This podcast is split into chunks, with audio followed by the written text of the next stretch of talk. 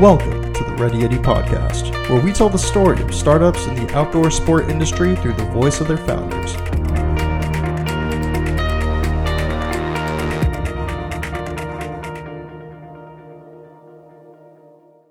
What is going on, guys? Josh Salvo here. Before we get into today's podcast episode, I wanted to speak a little bit about our membership program that we created a little over 6 months ago at this point. If you're not familiar, what we did is we built this platform that gives members discounts of up to 50% off 90 plus startups. Many of these startups are the brands that we interview on this podcast. So the reason we created the platform is really to help outdoor enthusiasts discover new innovative startups really related to their favorite outdoor activities, whether it's skiing, climbing, hiking, camping, whatever, really. And be able to get a discount on them. So basically, in addition to that, you can also apply to become an ambassador for these brands, all from one location. You can do it basically with a click of a button. Makes it super simple. We'll also showcase a lot of the new products that these brands are working on. You can get access to demo and trade show deals, up to 60% off all of their stuff at the end of the season. And lastly, we have a private Facebook group for everyone who participates to get to know us and each other on a more personal level and really help us build the future for really the outdoor space and showcase new innovative brands. So if you want to check it out, head over to readyyeti.com/members and you can get your first month free. What is going on, Red Yeti Podcast listeners? Josh Salvo here, your host. And on today's episode, I'm sitting down with one of the co-founders of Truck Gloves, Brett Kais. Brett, thanks so much for taking the time to chat with me. Yeah, my pleasure, Josh. Thanks for having me.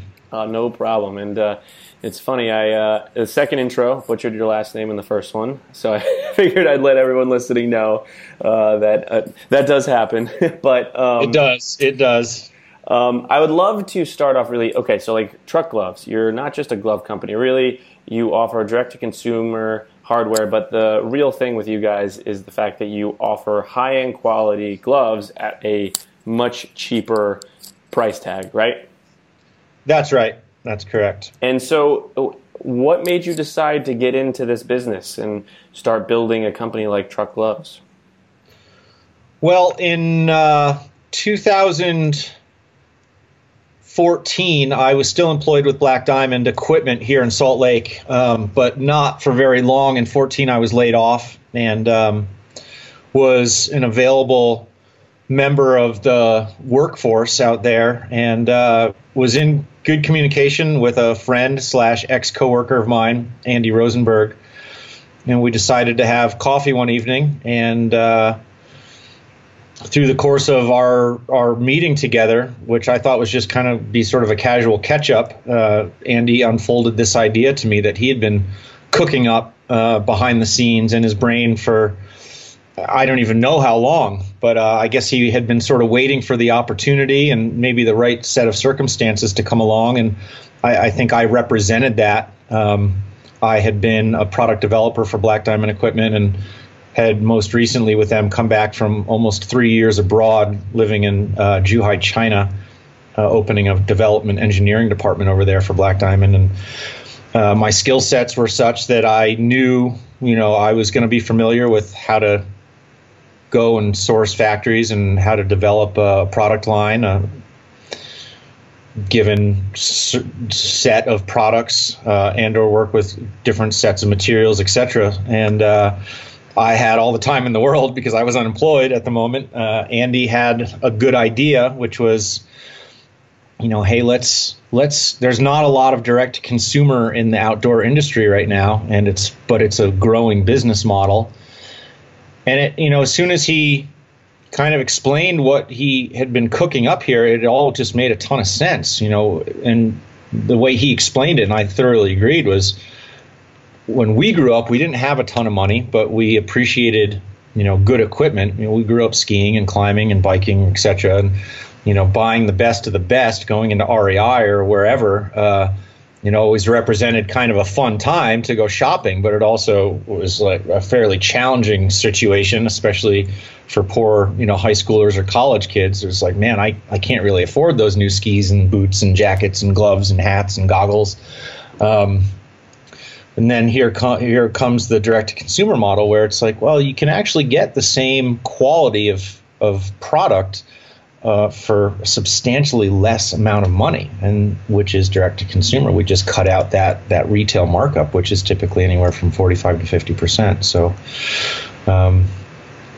after Andy sort of explained what he wanted to start with, a glove line, we basically shook hands that same evening, and thus Truck was born. And this was in 2015 or before that? This was February of 2015, yeah. It's crazy. It's one little encounter or experience has changed your life pretty drastically. Yeah, after being unemployed for a number of months and, expecting to go just play catch-up with some casual conversation at a coffee shop, it really did represent quite a large turning point, and Truck was born, and hopefully, we never have to look back. Truck is going to become synonymous with good, affordable handwear out there in the marketplace, so I'm pretty excited about that. Yeah, now, I want to ask about two parts of your life. One, really, before you moved out to Utah and you were working with Black Diamond. You're originally from Connecticut, Massachusetts area, on the East Coast. Did you always know that you wanted to get into product design and development, and then obviously the outdoor industry? Yes and no. Different parts of that. I knew. I decided to go to college out west as soon as I graduated high school. It was like, okay, I'm going to go west. I'm going to go to where the mountains are. And I went to school out in Portland, Oregon. Any free time I had was spent climbing or skiing or just being outside somewhere. And that always just really was a draw for me, balancing, sort of the work that I had to do to be a functional member of society, but also, really following my passion to be outside and to recreate in these really sort of significant, meaningful ways for me, which was spending time in the mountains. So it wasn't always super clear, but I knew that if I just put my head down and kept going in a direction that felt natural and felt good, that I'd land somewhere fulfilling. And sure enough, moved from Durango, Colorado up here to Salt Lake City in 2002 and got work with Black Diamond as a mail order assistant. Actually, I was literally stuffing catalog envelopes and answering emails. It was pretty low on the totem pole. And then 14 years later was opening up a development engineering department for them in Zhuhai, China. So I definitely rose through the ranks there. But I didn't, even in the middle of that, I'd say even 4 or 5 years in, I knew I didn't want to be in sales. The product side looked awfully appealing to me, but I wasn't exactly sure how I was going to get myself into a position there. But, every time there was an availability, a new open spot, something that would bring me over to the development or the product side, I would apply for it, and eventually got in with an open position in the quality assurance lab as a field test coordinator, and that really kicked it off. And once I started getting my hands onto product and into that design cycle and development cycle, and seeing how that all worked, taking a concept from a scratch on a back of a napkin to something that's in full production at a factory. There's just so many parts and pieces there. It was just incredibly intriguing.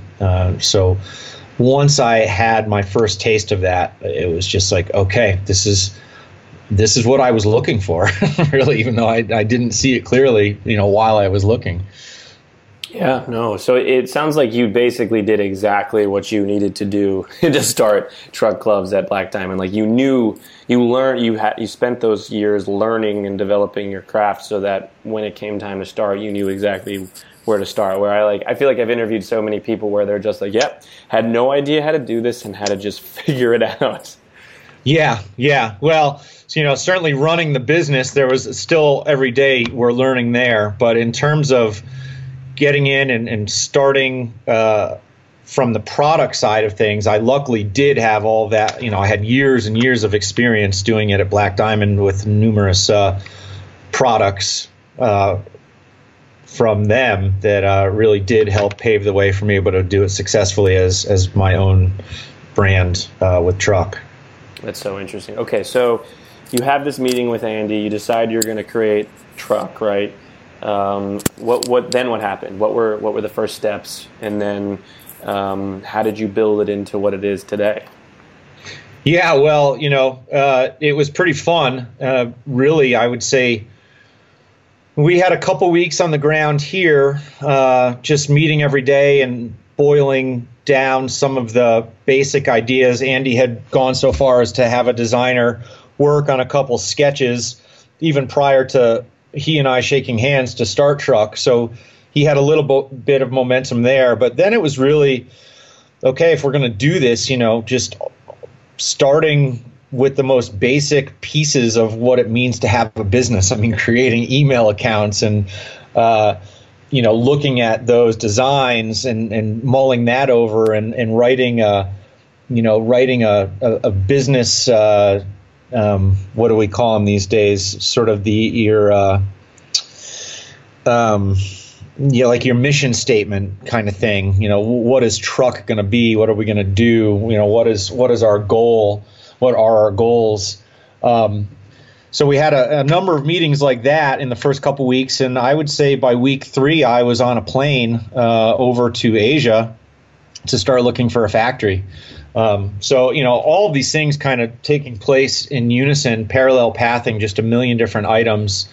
But of course, foremost was getting, a handle on who was going to build the product that we were ultimately going to bring to market and sell. And that, that took a number of months to work with a number of different potential suppliers and get them the appropriate drawings and have them in turn send us samples and then iterate those samples and see really who was going to work for us the quickest, the best, the most honest, the best costs, etc. So a lot of back and forth, and really that ended up taking months and months and months, and finally you end up committing to one supplier and really jumping in with both feet and saying okay, getting closer to production, ordering all of your materials, and starting to build a website and all of that. I mean, just a billion pieces have to come together for the launch of a brand. And it was just 1,000 miles an hour. But, those first couple steps and those first few weeks was like literally, okay, well, what are the basics here? And, hop on a plane and go find a factory and, and just chip away at it every day from there on out. Yeah. Now, so looking at like your product line, you really have two flagship models, really the M1 and the M2, correct? Yeah, that certainly was a true statement. I think we've progressed a little bit since then, but even the gloves that have come subsequently, their DNA is still represented from the M1 and the M2. So I want to ask you, what were you really looking to create when you were making these gloves? Like obviously, there's the main aspect is a high quality product for skiers and snowboarders, at least when you're first starting out. Like you've later transitioned and offer gloves for mountain biking and stuff like that. But what were you features, I guess, and quality aspects of it were you really looking for when creating the M1 and the M2? Yeah, we just wanted really, and a lot of people ask me this, how is Truck different? We didn't go out and recreate the wheel. Our gloves are, the way that I like to define our gloves is that they're well made. We really put attention into the materials that we use and the craftsmanship, all the way from the thread to, how the factories are, working their machines, thread tension and that sort of thing, like little details where if you don't have a good quality thread or you don't have the appropriate machinery, that's how gloves fall apart pretty easily. So, we really paid attention from the inside out on details like that. Of course, our gloves are all primarily made with goat skin leather. So finding the right leather with the right amount of waterproof treatment, etc. So those are sort of the foundational pieces. And then, you look at kind of some of the feature sets that we have, can you use a phone, which is fairly important to a lot of people these days. And so we added conductivity and, you know, do you have a place to clip the glove? You know, if you're wearing a harness or a backpack, is there a really nice strong point that you can attach the gloves to a pack or whatnot? So, you know, we really sat down and said, what is functional? You know, where do things break? What are helpful features without being kind of obsessive or overkill with feature sets? Really just utilitarian. We knew, at least initially, that our focus group was going to be industry people like ski patrollers, you know, putting ourselves in their shoes and saying, oh, what would be important to us if we're out, you know, slinging bamboo around or you know, ropes all day, working in the snow all day, out on the mountain. What are they going to be interacting with? What materials?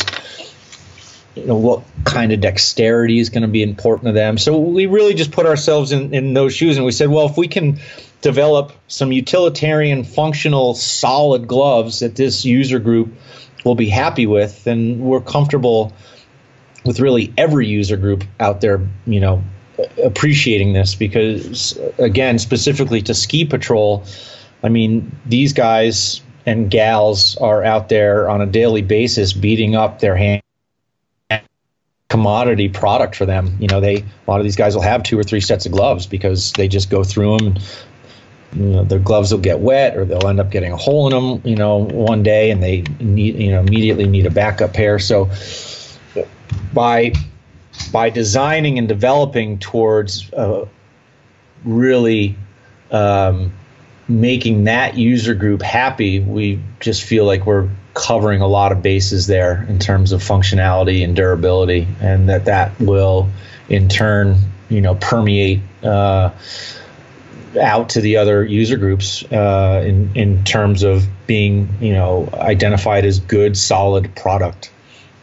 Right. Now, was there at any point, like, when you were getting feedback from a lot of these people who are obviously out in the field, was there anything in particular that surprised you, or a feature that they suggested, or something about it that, like, you're like, huh, or like, wow, yeah, no, that's a great idea, or something like that? With the M1 and M2, no, I wouldn't say that anything caught us off guard. I mean, honestly, Josh, I'd say one of the things that was most surprising to me was how the level of quality that a lot of these folks were used to, that we were all of a sudden coming to the table and exceeding that level of quality, especially relative to the cost that we were offering. I mean, a lot of folks in the industry will buy a lesser glove because it's affordable and they don't make $1 million and they need 5 pair of gloves because it's what they work and live in every day. So they've become accustomed to using maybe an inferior product, but an affordable one. So all of a sudden here we introduce ourselves in our M1 or our M2 and say, yeah, well, you know, our cost for this for you is X amount of dollars. And they're sitting there kind of dumbfounded looking at the quality and the feature set saying, really, that doesn't make any sense. You know, I pay that same amount for this glove over here that's not even half the glove that you're offering. So, you know, I guess maybe we surprised them with what we brought to the table more than being surprised by requests or otherwise from that user group. And that felt pretty good, honestly. Yeah, I bet. That's really awesome. Getting that kind of feedback is always awesome. Now, obviously, you've had a lot of experience from your time at Black Diamond, but I want to ask, was there any specific mentors that you had that really stood out to you, that really helped you build Truck? Well, I mean, you know, you take cues from people all the time, I think. Certainly I try to. I mean, my whole philosophy in life is, you know, you don't get a ton done as an individual. It's really a lot about team efforts and, you know, waking up every day and understanding that there's probably more that you don't know than you do know, and good to keep an open mind and open ears and eyes and try to learn. But I would say from the very beginning, you know, I'll give a shout out to my dad, who from a very young age had me, you know, picking beans in the bean fields of New Hampshire for summer work, riding my bike 7 miles each way to go pick beans and, you know, for 5 hours a day and come home and, teach you know, grit. Mow the lawn and stuff, you know, kind of kicking my butt. But then at the same time, you know, sending me off to do my first Knowles course out in Wyoming, you know, as a senior in high school, which was sort of my, you know, one of my real introductions to what it was like to be outside and in the mountains and, you know, being solid and keeping your shit together, so to speak, and living in the hills and recreating in the hills as safely and comfortably as possible. So, you know, again, my dad sort of showed me both sides. It's like work your tail off and then, you know, intermix that with a good amount of play and you know, sort of that work/reward kind of thing. So that's always stuck with me, and certainly it's no different, you know, years and years later. Like we talked about earlier, it's like you put your head down and work your tail off, and then, you know, hopefully reap the rewards of being able to live and do some really cool stuff in your recreational pursuits as well. Definitely. Now, we've talked a little bit about manufacturing in the beginning and sort of what it was like sourcing and setting everything up, but I wanted to ask you specifically in regards to sustainability. How did you go about making sure that the process that you're going through in building and creating your product is in the most sustainable way possible?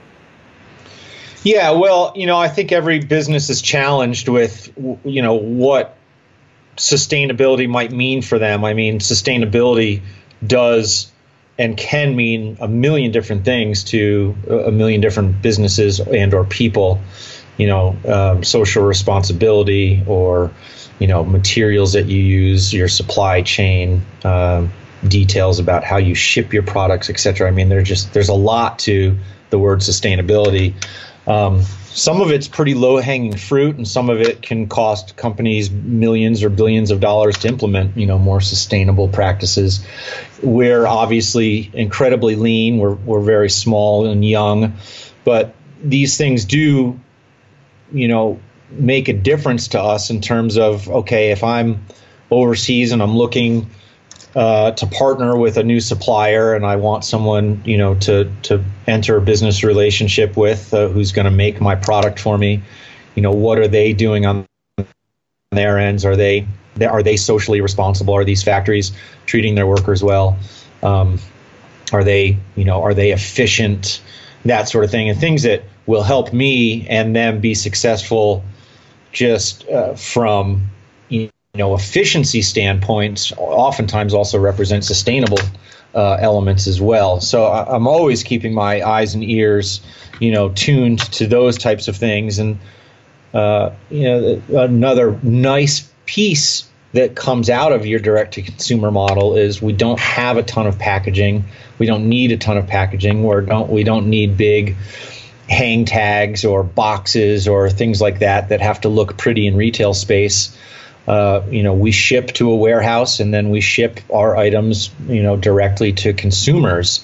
So, you know, we're not spending a lot of money on packaging that's getting thrown away as soon as someone takes it out of the retail store and, you know, unwrapping it.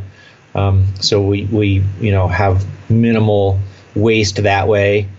And then even just in terms of how we operate day-to-day stuff, you know, we just installed solar panels on our Sprinter van, you know, so that we don't have to be plugged in all the time, especially in the summer months. So, again, sustainability can mean a billion different things, and we're always looking to try to be more efficient and to try to, you know, include savings one way or the other for everything that we can, be it fuel or packaging or electricity being consumed, etc. I think we have a long way to go. You know, one of the things that I look forward to the most is, you know, a time when we have some ideas about a glove that will be sort of part of this Uber line. We're going to call it down the road. That'll be a glove that spares no expense, and it might sell for $200, which people scratch their head and say, well, how can you make a $200 glove? You know, what does that mean? And I don't even have an answer to that yet, but maybe that means it's, you know, the latest and greatest, coolest, environmentally friendly fabric out there that we incorporate, and maybe it costs $1 million, you know, a meter, but we end up using it in a cool line of gloves where, you know, we get to promote that new aspect or that new material and help further the industry by supporting it. So, you know, those things will come with time, and we'll roll it out little by little as we can. Yeah, those are really cool ideas. Now, I want to take a second and ask and really talk about the growth for Truck from the beginning. I know we're talking offline.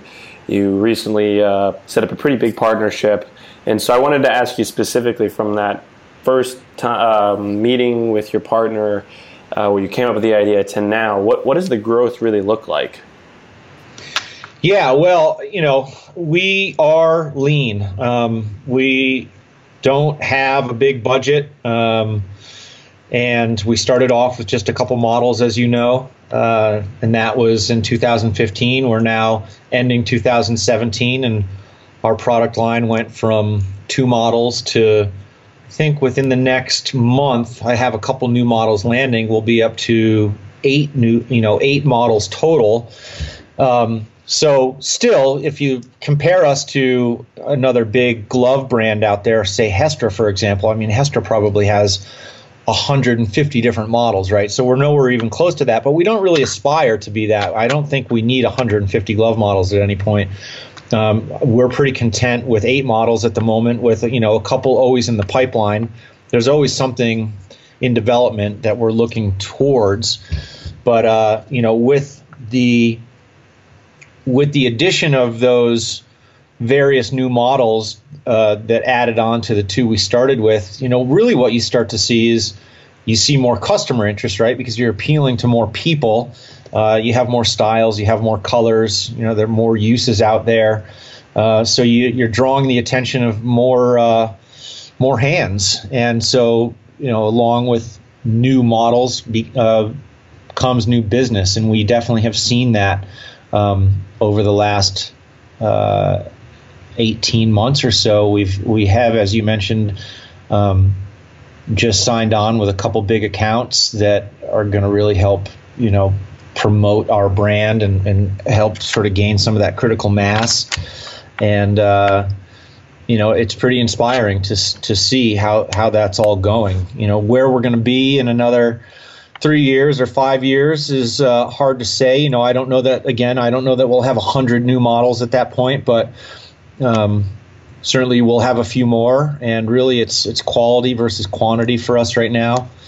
Not looking to be, you know, a $1 million company overnight, but certainly it does feel great to see the recognition that we've been getting, and see more and more orders pour in each season. It's really quite fun.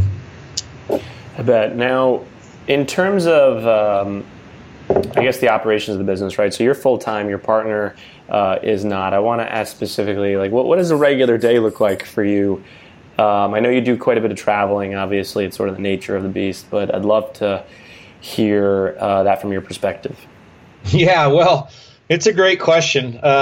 It's so hard to give you what an average day looks like, because really they are so varied. But to give it an attempt, I would say if I'm here in Salt Lake, you know, really I live sort of 2 different lives is really the best way to look at it.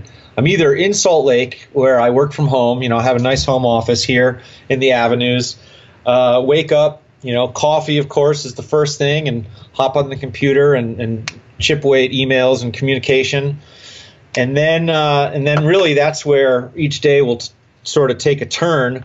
You know, am I going to be, you know, sitting down and working in Illustrator or Photoshop, doing something for the website, you know, creating a new page or a new email blast? Or am I going to be, you know, working in PowerPoint or Illustrator again, you know, on a new design or a new concept, maybe on the phone with one of the designers I work with out in Washington? Are we doing that sort of thing, or, you know, am I sitting down and tackling some tax issue that's got to be reconciled, or am I maybe just answering phone calls? You know, when people contact Truck via email or phone call, you know, they're coming to me. So, you know, one minute I'm developer and I'm dealing with my factories, the next minute I'm the behind the scenes web guru, and the next minute I'm answering questions about, you know, how a glove should fit somebody's hands and can I get it to them before Christmas, sort of thing. So the days are incredibly varied. You know, I've got 10 different hats on my shelf here, and depending on what job I've got, I'll put a different hat on for it. So, and then if I'm not in the office, you know, the Sprinter van that we decked out saw both coasts of the U.S. last year, Atlantic and Pacific, and all within about a 4-month period. So that had me quite busy traveling around from all the different ski resorts in the U.S. and going and introducing myself and, you know, showing folks product and doing my spiel and you know, moving on to the next place and looking forward to just introducing Truck all over the globe. So it's pretty cool. It's pretty fun. It's certainly never boring, and there's always a challenge that's unexpected, that's for sure, but it keeps me interested. How many miles did you put on the Sprinter van in that time? Yeah, it's a great question. I wasn't really counting, but a lot. Whatever. You know, what do they say? I think the country, the length of the country is around 3,000 miles, right? So yeah. I certainly didn't do it in a direct line, right? So you'd say double that last year. Maybe I doubled that, so 6,000 miles in a few months. I'm not really sure, but it felt like a lot. I bet it did. In a lot of ways, it felt like a lot, and in a lot of ways, it just went by, you know, blink of an eye, really. So, you know, it was good, and I tell you, going at, you know, from far north parts of Maine to the you know, Upper Peninsula and the Midwest, the UP, you know, all the way over to Tahoe and then down to Santa Cruz, California, where we saw the Pacific Coast. Pretty cool journey for the course of a winter. It was fun, and you know, after that, seen a lot of good feedback, sort of a latent effect from that time back east. You know, a lot more orders and communication with East Coast resorts this year. So certainly paying off, I should say. That's awesome. I've done the trip from Utah to New York, and that was hell. It was fun, but it was I was in a rush. If I had more time, I would have done it slower. Yeah, well, I tell you, it's all about podcasts, Josh. it was, but back then I wasn't listening to them at the time. This was like 4 or 5 years ago. I know. Well, hopefully anyone listening to this, maybe there's some folks out there driving around right now listening to it in their car, but it certainly helped get me from one coast to the other, having good podcasts to listen to. Oh, I bet. All right, so I want to shift a little bit here and talk more about your fears, and specifically towards Truck, and like what would you say are your biggest fears towards your business, and how do you really manage them? Yeah, you know, obviously I'll wake up in the middle of the night with something on my mind that's stressing me out, but those are generally, you know, sort of circumstantial, situational stresses. In terms of, you know, like an underlying kind of foundational fear, I can't really say that I have one. I mean, failure, of course. You know, everyone fears failure. And I guess if there's a situational stress that you could somehow relate it to, like, okay, well, why are you stressed? You're stressed because it's something that's not going well. And, you know, ultimately that would lead to what maybe we define as business failure. So, but, you know, none of these situational stresses really, I don't think, jeopardizes overall business success, although you might think that sometimes if you're in the thick of a problem that you're trying to solve. But, yeah, I mean, no one wants to get this far into growing a new brand, you know, the hours and the dollars that have been put into getting truck to where we are right now as of, December 2017, we've come a long way, a lot of blood, sweat, and tears and dollars. We want to see that, really become, worth something bigger than that down the road, and not all be for naught.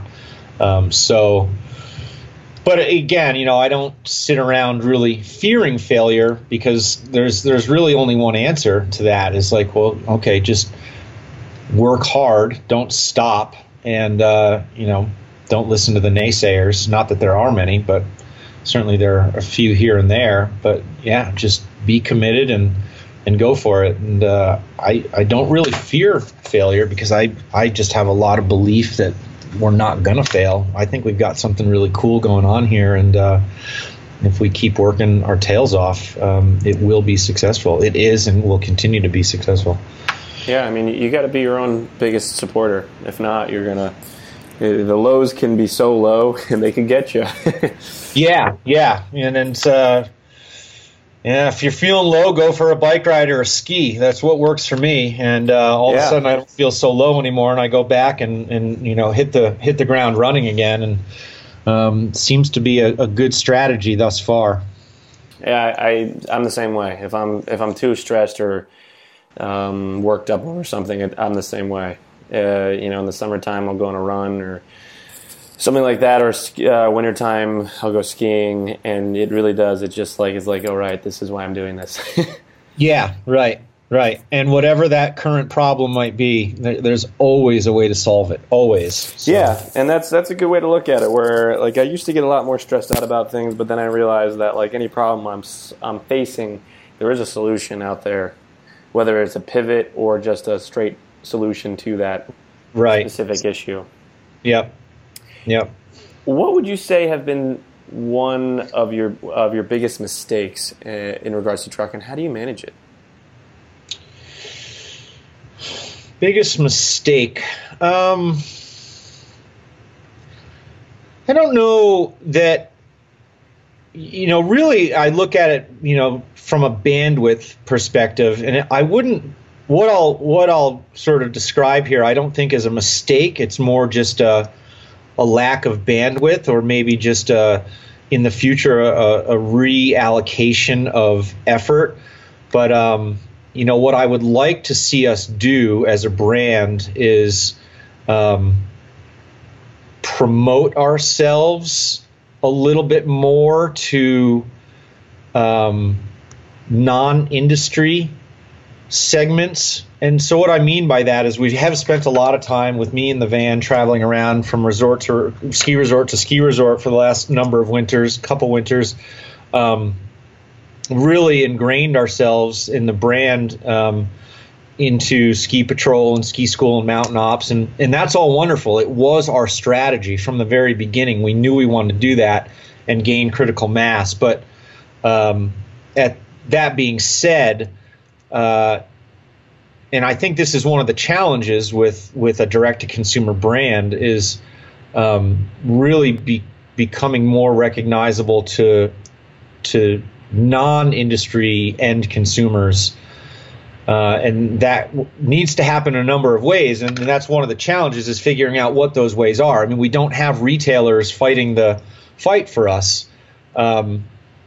So my product isn't sitting in 100 different stores out there, visible to anyone who walks into the store, right? I mean, the only visibility that we have is by getting people to our website, or they see the van, or they meet me in person somewhere. But those things don't just happen on their own. It does take some effort. It takes more effort, I think, than it does for a brand that's displayed prominently in 100, brick and mortars all over the country. So, mistake maybe is not parallel pathing our non-industry and industry together at the same time, or maybe not putting enough effort into social media, which is a big driver can be a big driver if done the right way for brands. And I've really started to pay more attention to how we function, what what our presence is, you know, through different social media outlets like Facebook or Instagram. So, yeah, I mean, mistake, again, I don't know that they were mistakes, because at the end of the day, it's I think we've been working really hard on a million different components. And then at the end of the day, you can always look back and say, well, we need more energy in this, you know, zone now, or this zone. And it becomes a compromise, right? There's only so much I can do in a given day. So if I let off the gas on one item to put more effort into another item, you know, that's just how it has to be. So I think my focus moving forward, or at least trying to balance a little better, is, yeah, getting to those non-industry consumers so that they see what truck is all about. Because again, and this is what I say with everyone I interact with personally, is like, if you're in the market for a pair of gloves, you would be a fool to not at least look at what truck has to offer. Because what you'll recognize when you do look is that, hey, we offer an incredibly good, solid product at half the cost of what you're going to get the same product for in retail space. So, you know, it's how do we get that message out to as many people as possible? Because really, it's a benefit to the consumers as much as it would ultimately be a benefit for us, for all those consumers, all those potential new consumers out there, to know who we are. It's a win-win, really, for everybody. Yeah, I mean, it's really the two hardest parts about building a business. It's one, creating a super high-quality product that people want, and then the second one is getting it in front of enough people. Right? For sure. Yeah, like you solve both of those problems, and you'll have a successful business. Like, you may have other issues along the way, but those two, I feel, are the most key components to really building something successful. Yeah, and, you know, I have to admit, I think I probably underestimated that a little bit. Even as an example, you know, I could swing through, say I go to Stowe, Vermont, right? And everyone that I interact with loves my product. I could drive away from Stowe, Vermont saying, you know, man, I've got all those department stores in the bag. You know, they're going to become this big customer. And then all of a sudden, 3 months later, you haven't heard from anyone. And you're like, huh, I wonder what's going on. I thought everyone at Stowe loved me. And then you contact them and circle back around.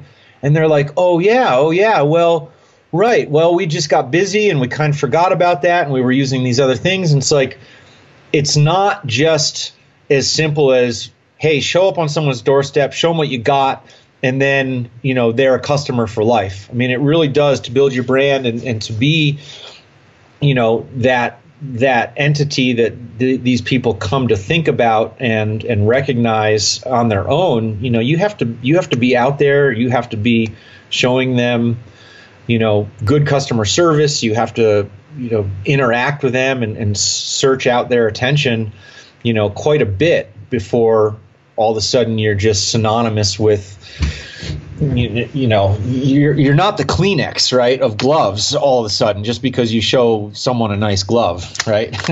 Yeah, it's so true. It just takes a lot of effort, even if what you have is awesome and people appreciate it upon first seeing it. It doesn't just, you know, explode overnight that way. So it really does take, you know, my relationships, the best relationships that I formed, you know, I've had to either go meet in person or meet in person at least once and then circle back with phone calls or emails or whatever, you know, 5, 6, 7, 8 times. And then you start to really have someone who's a good, solid customer who trusts you and you know, will think about you on their own again and come to you versus you having to reach out to them. So it does. It takes a ton of work. And I think I underestimated that. You know, a lot of what I thought was like, yeah, you show someone a killer product once and you've got them. But it's just not even, you know, it's competitive out there. There are a lot of really good gloves for sure. And B, people just don't really operate that way.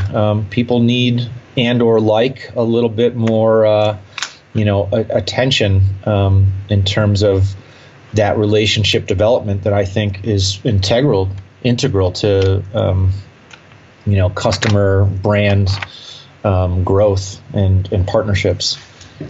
Yeah, those are all really great points. And it's so true. You got to build that trust because people only buy from people they like, right? Like, there's no doubt. Yeah, like regardless of how great someone's product is, if you just hate the person that is trying to sell it to you, you're gonna be like, no. For sure. And I've seen that. I've seen bad attitude or whatever less than ideal interactions between brands and consumers, go sideways pretty quickly. So it's all about relationships. It really is. At the end of the day, it's just about relationships and paired with a great product. What's the best part about running Truck Gloves? Well, really, I wake up every day. I'm still on cloud nine 3 years later, just sort of waking up and realizing the fact that, this is mine. What I get to do every day is work on something that is ultimately, stamped with my signature and is the, I don't have to answer, not that Andy and I aren't collaborating all the time and that he doesn't answer me, I don't answer to him on certain things, but, this is ours, and Jay as well. This is our baby, and, we nurture it and we take care of it, and we, do the right things, add the right water and add the right, nutrients and get to watch it grow. And, that's basically blood, sweat, and tears and dollars, right, or what those nutrients are. But, I'm just incredibly proud that when I go out, and luckily I get this feedback, right, because I travel around enough and I interact with enough people on a regular basis that I'm getting this positive feedback where, yeah, maybe it was a pain in the butt for me to fly overseas and develop, this product line and go through the iterations and thinking, we're going to be late with delivery and this and that. But all of a sudden, those things all work out. And then you have this product that you're proud of that, represents all this accumulated work effort. And you show it to a customer and they put it on and they're like, man, this is rad. You guys rock. And it's just like, yeah. Okay. Man, that's just like it's a great feeling, to have that end customer, boil down in one quick statement, these are awesome gloves, something like that. And then it's like, okay, we're doing the right thing, even though there was probably a lot of, stress and anxiety and whatnot leading up to that first sale of that new model, and all of a sudden you get that reinforcement that, like, yeah, you did it and it worked, and it just gets you all stoked and fired up to go do it again and do it more. Yeah, I can hear the passion in your voice, like just talking about it, and it's nice, and I feel like that's one of the most consistent things I've found doing this podcast for as long as I've been doing it, is really just the excitement that anyone I interview has about their product and their business and really what they're trying to build with their business. And I think that's awesome, and I want to appreciate you for taking the time to really share your story with our community and where everything started for you and what you see happening in the future with Truck Gloves. But for the listener that wants to keep tabs on everything you're doing going forward, where's the best place for them to do that?